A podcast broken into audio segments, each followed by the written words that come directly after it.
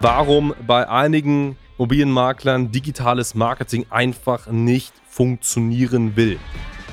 Wann funktioniert Online-Marketing und wann funktioniert es nicht? Und wenn du als Makler die Erwartungshaltung hast, du startest heute sofort und schwimmst morgen im Geld, ist das meistens der falsche Ansatz. Es liegt nicht daran, dass das Marketing nicht funktioniert, du schätzt es einfach nur falsch ein. Und es ist irrsinnig zu sagen, ja, wir machen jetzt Online-Marketing und da stellen wir alles andere ein.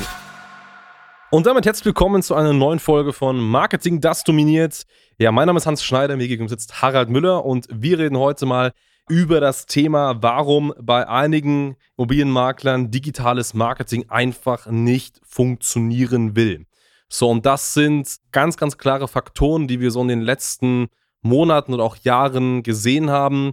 Und da wirst vielleicht auch du gleich ein bisschen drüber sprechen aus den Gesprächen, dass es immer so ein bisschen zwei Seiten gibt. Es gibt die einen, die starten sofort mit Online-Marketing und es funktioniert sehr, sehr gut. Sie vervielfachen ihre Anfragen, kommen damit sehr gut klar, kriegen sehr gute Anfragen und bei anderen will es einfach nicht zünden. Und dafür gibt es klare Faktoren, warum es eben bei ja, den einen funktioniert, warum eben es bei den anderen dann auch nicht funktioniert. Und darüber wollen wir heute reden. Das heißt, wenn du Immobilienmakler bist und überlegst, Online-Marketing zu starten, Online-Marketing etwas zu machen oder es auch schon gestartet hast, aber es einfach nicht so richtig funktionieren möchte, dann ist diese Podcast-Folge für dich sehr, sehr wichtig.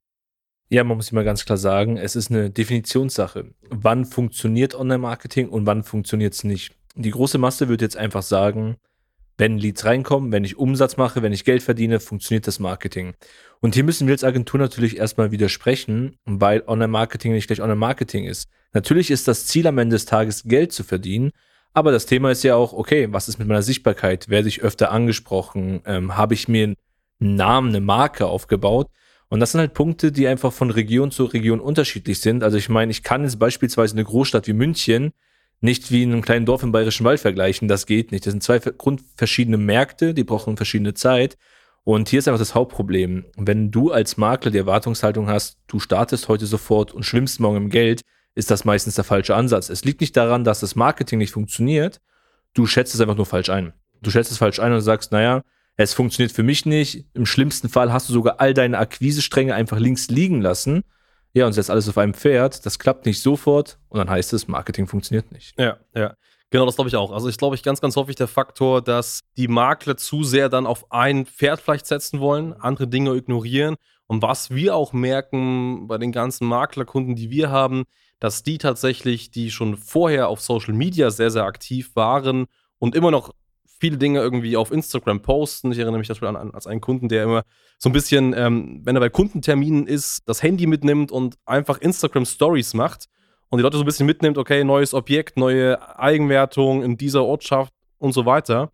Und dass durch diese Interaktion und durch das die Leute so ein bisschen mal behind the scenes mitzunehmen, automatisch A, natürlich Interessenten das Wahrnehmen man eher im Unterbewusstsein bleibt, durch diese organische Reichweite. Zum anderen aber, und das ist aus Marketing-Sicht super wichtig, der Algorithmus auch sieht, okay, da tut sich was. Und natürlich wird so ein Account, so ein Instagram-Account, immer gegenüber einem Account gewinnen, wo man organisch gar nichts macht. So. Und das ist ein sehr, sehr relevanter Faktor. Also diese Social-Media-Präsenz, da nebenbei was zu machen, ist super wichtig. Und ich glaube aber auch, dass das für viele Makler so eine Mindset-Geschichte ist, weil man sagt ja, gut, wir investieren in eine Agentur, die Agentur macht alles, aber das ist im Grunde genommen ja nur die halbe Wahrheit. Die Agentur übernimmt vieles, ja, auch wir als Agentur übernehmen vieles, aber die Betriebswirtschaftlichkeit und das Unternehmen an sich zu führen und zu leiten und immer noch auch da Marketingaktivitäten zu tun, die man nun mal als Unternehmen tut, das muss weiterhin passieren. Und das ist eben der größte Trugschluss, den man haben kann, zu sagen, gut, ich investiere in Online-Marketing, dann lasse ich alles links liegen, mache gar nichts mehr, kümmere mich um gar nichts mehr. Und das ist dann meistens eben das Problem, warum es auch nicht funktioniert und warum auch Personen, wo man denkt, hey, Marketing, Online-Marketing, das geht jetzt richtig durch die Decke, dann eben gar nicht funktioniert, weil man eben diesen massiven Fehler macht. Ja, absolut. Am Ende des Tages baut ja alles aufeinander auf. Es ist ein kleines Baukastensystem, kann man fast sagen. Du hast gerade gesagt, okay, der Algorithmus wurde gepusht durch die Insta-Stories, einfach durch die Aktivität. Und das haben wir auch, wir sagen unseren Kunden grundlegend, hey, warte mal bitte zwei bis drei Monate, bis wirklich gute Leads reinkommen. Jetzt haben wir aber immer häufiger den Fall, dass wir natürlich die Werbung starten und die Leads kommen schon ein, zwei Wochen rein.